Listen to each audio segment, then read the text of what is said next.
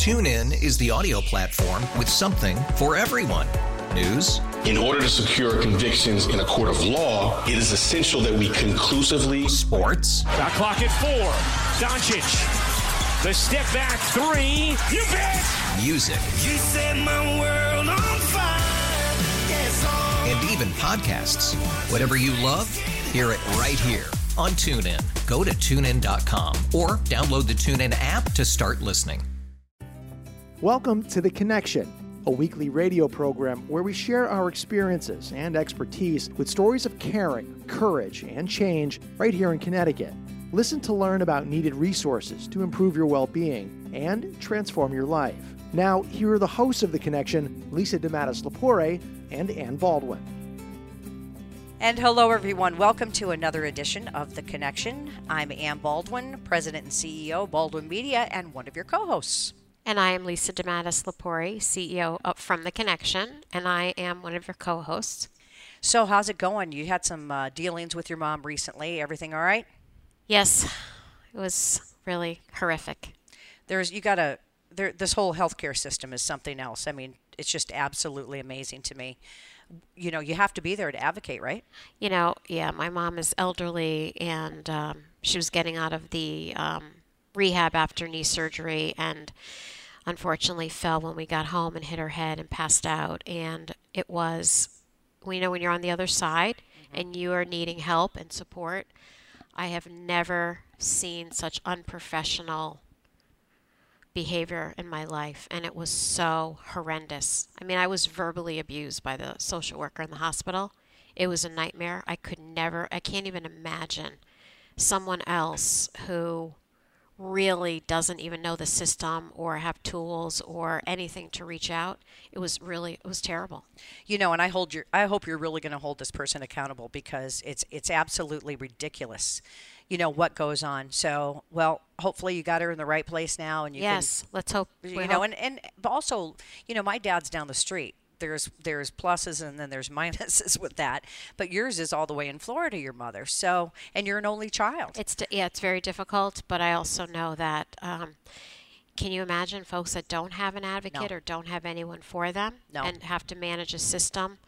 And it, you know, again, it, it's just another reminder of how important it is to uh, when you're providing services like we do with the connection to always keep in mind that the person that you're dealing with is really in dire straits and needs help and assistance and really you need to be supportive and helpful. And even if you're thinking in your head something negative you never verbalize it. Right. Well my weekend was uh, let's see i started doing dad down the street 85 years old did a dump run took his old bed out then I had to go uninstall a lift chair to get him up to his second floor apartment. Didn't have a power drill, had to call the ex husband to bring the power drill, which is always interesting. Got it out, took it back to his place, put it in, then had to go back to the ex husband's house to get his bed that he's going to donate, that he's donating to my dad, did another dump run. And what do I get in the end? Grief from my father. I mentioned one thing and you keep running your mouth. And you know what? I opened up like it was nobody's business. And even the guys working with me goes, "Your dad talks to you like that?" I go, "Yeah, that's part of my problem." And you wonder why he's identified as a trigger in my sobriety. But anyway, I won't get into the details because you know what? I've let it go.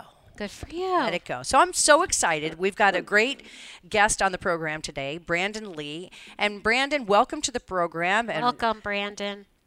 Thank you, guys. Thank you for having me. And welcome to the world of recovery. So let's tell tell our listeners a little bit about you've got Connecticut roots, but now you're in Venice Beach. Dan. I know. We I sh- loved my time in Connecticut. Why, why so didn't we fly out there to? We should have yes. flown out there to interview we you. should have done a remote. That's what I'm saying. I don't know. Y'all should like check out my Facebook page because I took the most amazing sunset pictures yesterday. And okay. We're going to be in the 70s this week, so y'all more than welcome to come out here and, and record the show from Southern California. Be careful what you wish for. Yeah, exactly. so tell us a little bit about what happened, Brandon. Yeah, God. Uh, so I was, um, I worked at NBC 30 Connecticut News. God, that was back in 2004, 2005, 2006. Um, and God, I was definitely in my drug addiction back then. It wasn't towards the very end of it because I ended up getting sober in 2010, and I left to go to Boston um, from Hartford in about 2007. And when I was in Connecticut, I just was. I was definitely in my active drug addiction, and I wasn't a big drinker, so drugs were my choice. And at the time, my drug of choice was something called GHB. Uh, it's also known as the liquid roofies or the date rape drug. It's just a liquid that you'd pour into a drink and and you'd get really messed up. And so that was like my drug of choice while I was living in Connecticut. And you know, like so many good addicts, right? So many good addicts, I was able to maintain a professional life while also maintaining a good drug life.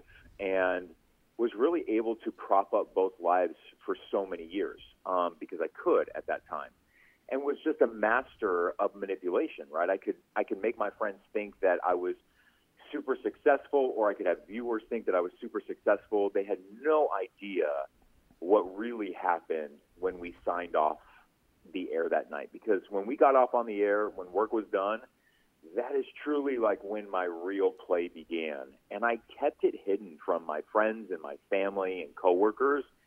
No one, no one ever had a clue. Wow. So what what did you do with that? How did you seek help, or did you go to a rehab? Yeah. What what God, precipitated? yeah. So how did it come crashing down? Yeah. Well, Yeah. first off, like this is so typical. Like we always laugh at our war stories because if you can't laugh at it now, like then life would just be tragic. so, Right. Like one of the stories I always share, and it's actually coming up in a book that I just wrote that's going to be released in June, and it goes back to the story in my time in Connecticut. And um, I was given this opportunity to anchor, and that's all I like. I always was begging for a chance to anchor, and I was going to be anchoring with Janet Peckinpaugh uh, that night on the five o'clock news. It's kind of an old Connecticut news name, um, Yeah. and I remember we were five minutes from five minutes from going on the air, and I needed Visine, and so I grabbed Visine out of my um, out of my briefcase at the desk, and I put drops in my eyes, and all of a sudden I screamed. I mean, I screamed in pain. It was like acid eating away my eyes. What I didn't, what I did not remember was that that's how I hid my GHB. I hid my GHB in Visine bottles so that if I oh, went Oh, to a club or went to an airport, it wouldn't get detected. But usually, like I would mark the bottle with like a black marker so I would know, and I didn't to this one. And I literally poured GHB into my eyes five minutes before we went on the air. I ran off the set. I ran off the set, ran to the bathroom, and the, the technicians, the technical guys at work, they ran and got their, you know, they were flushing out my eyes. My suit is soaked in all that washer fluid. They rushed me to the hospital and they put the ac- these acid strips in my eyes, and that was for the first time I was honest. Like the doctor goes, "What happened?" And this was the first time in my life that I was brutally honest. Why? Because I was vain. I didn't want to lose my eyesight. Right. So I told the doctor, I'm like, listen, doctor, nobody knows this, but I had GHB in the Visine bottle. GHB is a drug. And the doctor's face, I still remember it. He was like trying to compute, like, is this real? Is this guy, is this news guy like really telling me that he just put the date rape drug into his eye and it's acid and it was burning it? So he did a test Oh, strip my and sure enough God. it was like acid. Thank God they saved my eyes. But that was my time in Connecticut. I went on to Boston and was definitely drugging in Boston. It was getting bad. And then I moved back home to LA when I was working at KTLA, and that's when it got really bad. And I'd stayed away from drugs like meth and crack and heroin because I had friends and I saw what it did to their lives, and I was like, well, I don't want to be that messy. So I never did those things. But when I was at KTLA, I would get high in the parking lot after work knowing that the drug would take about 10 minutes or so to kick in. And so we'd get off the air, I'd go to the parking lot, and I would do my GHB. And that gave me about 10 minutes to drive to these like brothels because I was dealing with sex addiction at the same time. And so the moment I got high on drugs, it would fuel my sex addiction. And so I would go to these really seedy brothels in LA. And I was driving there at like 11 o'clock at night, and I woke up at 4:30 in the morning on the 110 freeway underneath an overpass in Hollywood. I was in my truck. My truck was in the emergency lane. The hazard lights were on, and my driver's seat was fully reclined. And I woke up at 4:30, and I'm like, "How the heck? What happened?" You know, it was a total blackout because GHB would black you out. You don't remember. But I look back now and I'm like, okay, that was that was my higher power, like that. And I didn't have spirituality. I was anti-God, anti-spirituality, anti-everything. Like I had a real anger and resentment toward my faith.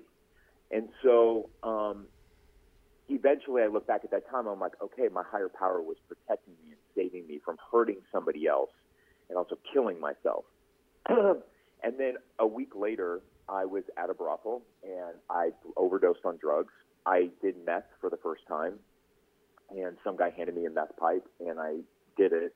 I eventually overdosed um, because as a good addict, like it, it wasn't enough and I went to the hospital, Hollywood Presbyterian, and I had fallen down at this brothel and I cracked my head open, and I was in a coma for about three days.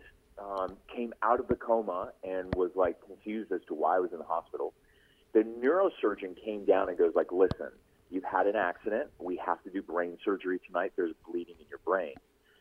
And this is such an addict. I looked at the doctor, the neurosurgeon. And I said, "Doctor, I said, can you understand me?" And he goes, "Yeah." I said, perfect, because I can under, I, I, I know what's happening. I need to leave. And he's like, you cannot leave. And I said, no, I have to be at work tonight. he's like, you're not going to work. You're bleeding in your brain. Like you could die if this clots. And I said, doctor, I'm leaving and you cannot keep me here. And I said, so just have the nurse bring me my clothes. And the nurse looks at me and the nurse goes, you didn't come here with any clothes. oh my God. And I was like, oh man. And so I said, well, I'm leaving anyway. And so I got up in the hospital robe, you know, with those little socks with the little Oh yeah. things on the bottom. Oh yeah. so here I am, signed myself out against medical advice, which by the way, I still have that form. Signed myself out against medical advice, sort of walking down Sunset Boulevard back to my car, and um, got inside my truck and immediately opened up the glove compartment, got out my crack pipe, and I started smoking crack. And um, the next thing I know, I don't remember anything besides smoking, lighting up that pipe. And the next thing I know is I woke up four days later in a coma at the same hospital in the same ER. And at that time, I woke. I finally woke up and I took this gasp of breath, and I will never forget. It was this beautiful Indian um, woman doctor, and she was the head ER doctor at the time. And I, that was the first face I saw when I came out of my coma, and I remember it. And she took a big sigh of relief. She looked up toward the ceiling, and she just said, "Thank you, God, for saving this one." Wow. And Wow. I was in a hospital room by myself. I was sobbing and crying, and this this little black nurse woman, she was so kind and so sweet. And she came over, she grabbed my hand, and she goes, "Do you believe in God?" And I said, "No." And she goes, "That's okay because God still believes in you." And she handed me a pamphlet, and it was just a list of AA meetings.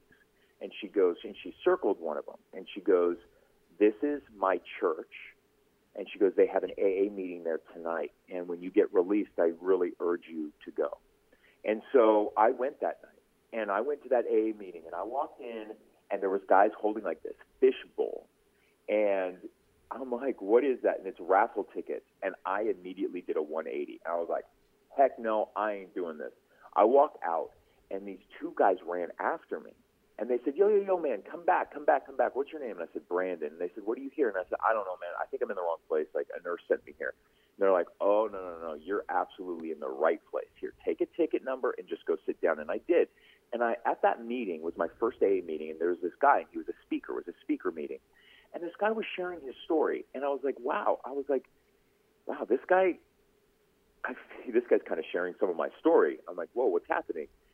he ended up he stopped and there was five minutes left and the the leader of the meeting said okay well we're going to choose one raffle ticket and that person's going to share i'm sitting in the back of the meeting. And they start reading off the numbers and the dude sitting next to me looks over and goes buddy they just called your number. And i was like i ain't going up there. And he goes yeah you are. I said no i'm not. He raised his hand and said hey man you just chose this guy's number. I walk up. Mind you, I just got out of the hospital of a coma. I walk up to the front of this room. I can't even say what I said because this is a radio show. I just said, "Hi, my name is Brandon, and I'm really Yep. messed up, Mhm. and I'm gonna die, and I don't want to die." And I just started sobbing. At the end of that meeting, I'm standing there. All I do, wanted to do was run out of that room. A line of people, a line of people came up to me wanting to shake my hand. And I'll never forget, there was this woman. She goes, I have 20 years sober. I haven't been to a meeting in a year. You're exactly the message I needed to hear tonight. Mind you, made no sense to me. I'm like, why are these people clapping their hands and cheering for me? I'm like, I almost just died. And here I am crying in front of all you people. And these guys came up to me and they said, What are you doing tomorrow at 7 a.m.? And I said, I don't know. And they go, Perfect. We're going to pick you up. You're going to go play softball. You look like an athletic guy. So I played softball the next morning at 7 a.m., which turned into a noon meeting that day, which turned into a 7 a.m. meeting, you know, the next day. I didn't know what these guys were doing, but they were showing me how they stay sober. I didn't realize that because they never preached anything to me. But these guys looked like me. They had tattoos. They were athletic, and they were laughing and they were smiling. And I'm like, these guys are all sober, and they look like they're having a good time. And so over time, I just stuck with them. I never went to treatment. I never went to rehab. I never went to counseling. I just went to my first AA meeting. And, and then I've that been shows you too. Ever since that day. Wow, and oh, that's, that's so. How much time have you got, Brandon? So I just celebrated nine years. Wow. On congratulations. February 22nd, 2010. Wow, I'm celebrating eight this eight years this month. That's, That's fantastic, amazing. yeah. Isn't it That's great? so amazing. Congratulations. Thank you. So here you are, this good-looking, well-dressed, you know, physically fit news anchor. That's Um, debatable. well, I don't know. People need to go to your website. How can people reach you? Because you have your own podcast. You said you've just I written do, a book. I do, and man, I'm telling you, I have to tell, tell you, it's. I went into it with zero expectations. I just wanted to do it really for me and to try and help as many people as I could. Right. And um, anyway, my podcast, uh, it's called Escaping Rock Bottom. It's on iTunes. It's on Spotify. Oh, wow. It's on my website, escapingrockbottom.com, YouTube channel, and it's a podcast that's all about people's story uh, and their struggles of addiction. But these are all people who have at least two years sober. They're sharing their struggles, but they also have stories of inspiration and hope. Good. And I have to just tell you two guests that are on this that are on the show. And these people reached out to me because the world of podcasts and social media, as you both know, things spread like wildfire. I got an email two weeks ago from this woman, Tanya Brown. I don't know a Tanya Brown. She goes, "Listen, I just watched your podcast because I saw it on a Facebook feed." And she goes, "I'm going to explain who I am." She goes, "I'm the younger sister of Nicole Brown Simpson." And when OJ murdered my sister, it sent me spiraling into a deep depression and food addiction. She goes, It's something I've never spoken about, and I've seen your podcast, and I want to share my story with you.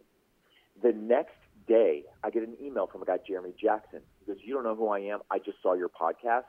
He goes, I was an actor on the show Baywatch. I was Hobie Buchanan. I was David Hasselhoff's son. Oh my He goes, God, that's amazing. I became a serious meth addict. I had two years sober. He goes, I just, I'm floored by your podcast. I want to be on your show and I want to share my story. And this week, I'm interviewing the lead singer of Korn, like the hard rock, Yeah, right. That's right. Yes, band, yep. also sober. And it just goes to show that there are stories out there that need to be told, you know, and there's people out there who you would never assume struggle with addiction. And my whole purpose with the podcast is let's talk about it. Let's end this stigma. I'm a news anchor. You tune into me every night. You think I have a perfect life. That's what made me go public. And is that these viewers were emailing me saying, God, I wish I had your life. And that ate at my soul because I'm like, these people have a false impression of who I am. Yep. And I'm like, no, you don't wish you had my life. Mm-hmm. You wish you had maybe what I built for myself now, but you have no idea what I went through. And that hurt me. And I'm like, no, you need to know what I've gone through. And I said, because I know all of you at home have struggled, and you need to know that I've struggled too. And I don't have a perfect life. Let me ask you this, And so Brandon. that's really what motivated it. That that's that's amazing. So you were at KTLA. I think that's still the number one news market, right, in the country? It is. So well, LA is the number two news market. New York's number one, but Okay. KTLA is the number one station in Los Angeles. So did they know that you had drug issues, or what happened to that career? No, they didn't. I was able to keep it from them, and I'm sure some of them are going to be very shocked. Um, you know, when they read the book when it comes out. Um, and but you know, the crazy thing, Ann, is that the you know I was filling in. I was a reporter, but then I, they were having me anchor on the weekend mornings. And you know what just happened with their weekend morning anchor it was all over the news that he died um, in December from a drug Right. overdose with crystal meth and GHB. Yeah. Chris Burrous. Yep. Is it hard to? How did you obtain the GHB? Yeah, so, so okay, so it was really easy. It was called alloycleaner.com. It's non it's non-existent anymore, so I'm not giving any like druggies any Oh, information to go out and get a drug. So the website's been shut down. It's all been shut down. But back then, it was totally legal to buy from Europe. So I used to go online and buy it from the UK. Um, and it was this company that had a fake facade called alloycleaner.com, and I used to order it by the gallon. Oh my God. That's unbelievable. Oh my God. So did you decide to put your TV career aside and do this full time, or what do you? What do you? I know this is okay. So this is the crazy thing, and I'm totally opening, and I'm totally now open to share it. But I left my job in Arizona, and I loved, I loved the people I worked with, and I loved my general manager. I still speak to my general manager um, in Arizona all the time. I um, I did have a job offer. I got a job offer to be the main anchor here in Los Angeles um, at a CBS affiliate and we were in the middle of contract negotiations. I'd auditioned twice. I was going to, you know, eventually sit next to Pat Harvey and be, be here at CBS two in LA. And this is coming home for me. This would have been my dream job, right? Anchoring in your hometown that you grew up in, in Los Angeles. And so I left and I moved here to LA. And I was going to my agent's office, and my agent told me, he goes, "Well, pack your bags because you're moving home to LA, buddy." And so I did. And I came here, and a network executive in New York City uh, found out that I was writing a book about addiction. I was, you know, doing a podcast and doing motivational speaking because that's what I do. I spend my time doing motivational speaking to help inspire others get sober. And he called the LA station and told them that they could not hire me. Oh my God. Oh wow. And so I was devastated. I was hurt. But I look back, and this is my response. If you see that somebody who's a recovering addict, nine years clean, I'm not in my active addiction. Are you kidding me? I'm going on nearly a decade. The sole purpose of my life, this is what threw them. They were upset that a media blogger quoted me, and I was quoted in an article saying, My my soul's purpose here on earth is not just to read a teleprompter. My soul's purpose is to help other people. And that right there is what got me that job taken away from me. They said, no, we need somebody who's fully dedicated just to us. Oh my gosh. And I, Wow. this is how I've now come to see it. You know what? CBS, you don't deserve me. If you can't accept where I've been in my past and who I am now and where I am going in the future, you don't deserve me at my best. If you can't accept what I did in my past. And I said, but this should really be seen as a strength, not a weakness. And this is part Absolutely. the stigma that Yep. still exists in our mm-hmm. society that You're I am hell bent. I am hell bent, even if that makes me blacklisted from every news organization. I do not care anymore because my whole purpose now is ending the stigma. Because recovering addicts who have a lot of time in sobriety, these are absolutely the people you want on your staff. Because at our worst, we are liars, we are cheaters, and we are thieves, and we are manipulators. At our best, we use our defects of character and we use it for good. True. So we are honest people. We don't lie because I don't want to have to say I'm sorry. I don't want to have to call you to make an amends. So I'm going to do everything in my power to treat you as good as possible and to be as honest with you as possible. That recovering addicts are a strength. And here's my thing, Andy, and you'll understand this because you're in news. And this is what I told them. I said, you know what the problem is? You want to know why every CBS O and O across this country is in dead last place? Is because they're still hiring people on a formula that worked in the 80s and 90s. They want you to be on social media, but they want you to pretend that you have a perfect life. Yes. And here's my answer to that. And if one day I ever run a news station, I'm going to encourage my anchors to open up about some of their battles and some of their struggles. And because you know what? I'm a recovering addict and I struggle with addiction, but you know how many other people have loved ones still struggling from addiction? It makes you more endearing and makes you more authentic and makes you connect well when people know because there's no viewer at home or there's no radio listener that's listening to you every Sunday that has a perfect life. no one has a perfect Viewers life. and listeners do not connect to perfection. They connect to people who can who they can relate to who have struggled and walked in their shoes. Well, you know what? It's interesting that you say that, Brandon. And, and Lisa and I talk about. You talked about the stereotypes. You, you're you're so spot on about that. But you know, the other component is, you know, I always was nervous because I was a public figure here in Connecticut. I was the news anchor at the NBC affiliate for a long, long time. And I really questioned once I got into recovery and once I got sober whether or not I wanted to go public with my recovery. Right. And you know, someone told me, someone else in recovery said, wait a while give it some time. And I did. I gave it two years and then I went public with it. And, and I'm so glad I did. And I've got nothing but positive feedback and people have embraced me. I have helped other people. And you know, there's people just like us out there dealing with something. Nobody's right. life is freaking perfect. And That's if you if you Yep. think it is, you're fooling somebody. No, no one, no one's. I mean, if in, you know, I it just it's similar, but obviously different. But it still talks about, you know, people's image of, you know, um, if you wear a uniform or if you're, you know, have a certain job or, you know, you stand for something that, you know, Miss America pageant. Oh, you know, you can't have a tattoo. You can't have this. You have to be this person. the whole thing is just so outrageous and we never you know do we look at people's character? Do we look at the way people treat other people? Do we look how about the way people give back to others and their value in the world? To me that speaks a thousand more times than you know what all this other stuff that people focus on. And you are such an amazing example of such a success story and you have i'm really inspired i'm brandon i can't wait to read your book I know. So we're talking with Brandon Lee, all the way from Venice, California. And if you get a chance, folks, you know, check out his podcast. It's Escaping Rock Bottom. All you got to do is a Google search for that.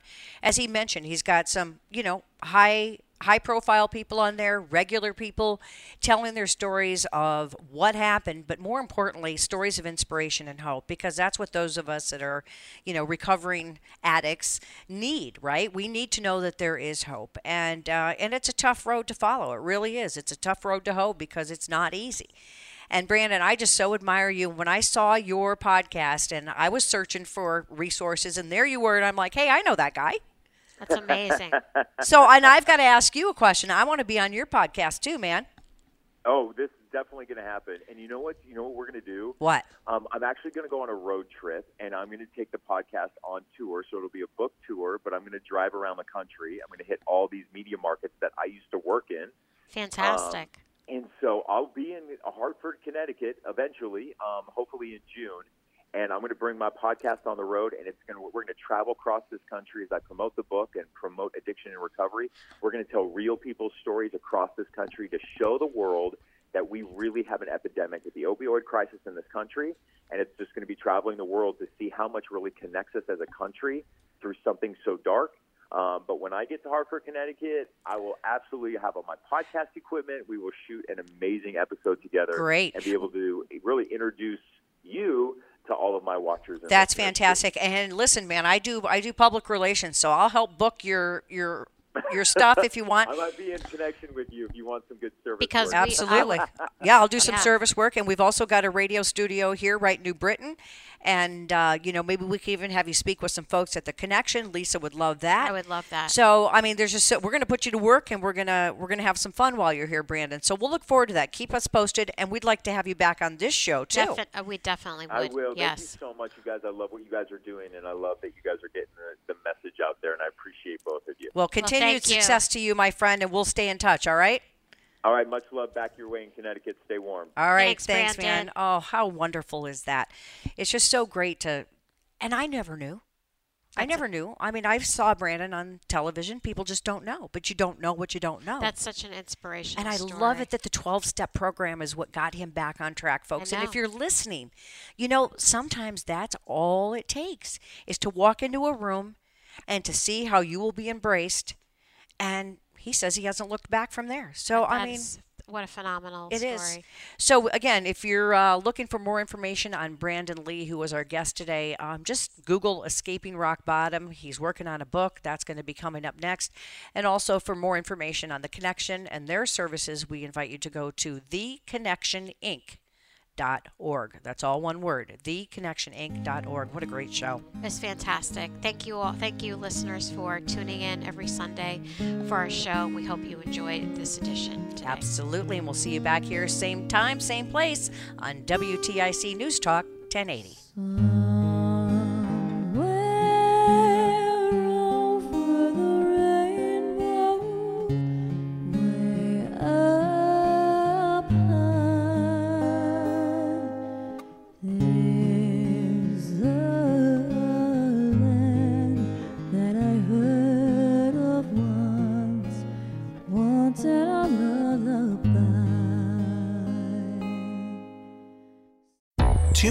Is the audio platform with something for everyone. News, In order to secure convictions in a court of law, it is essential that we conclusively sports, Shot clock at four. Doncic. The step back three. You bet. music, You set my world on fire. Yes, and even podcasts. Whatever you love, hear it right here on TuneIn. Go to tunein.com or download the TuneIn app to start listening.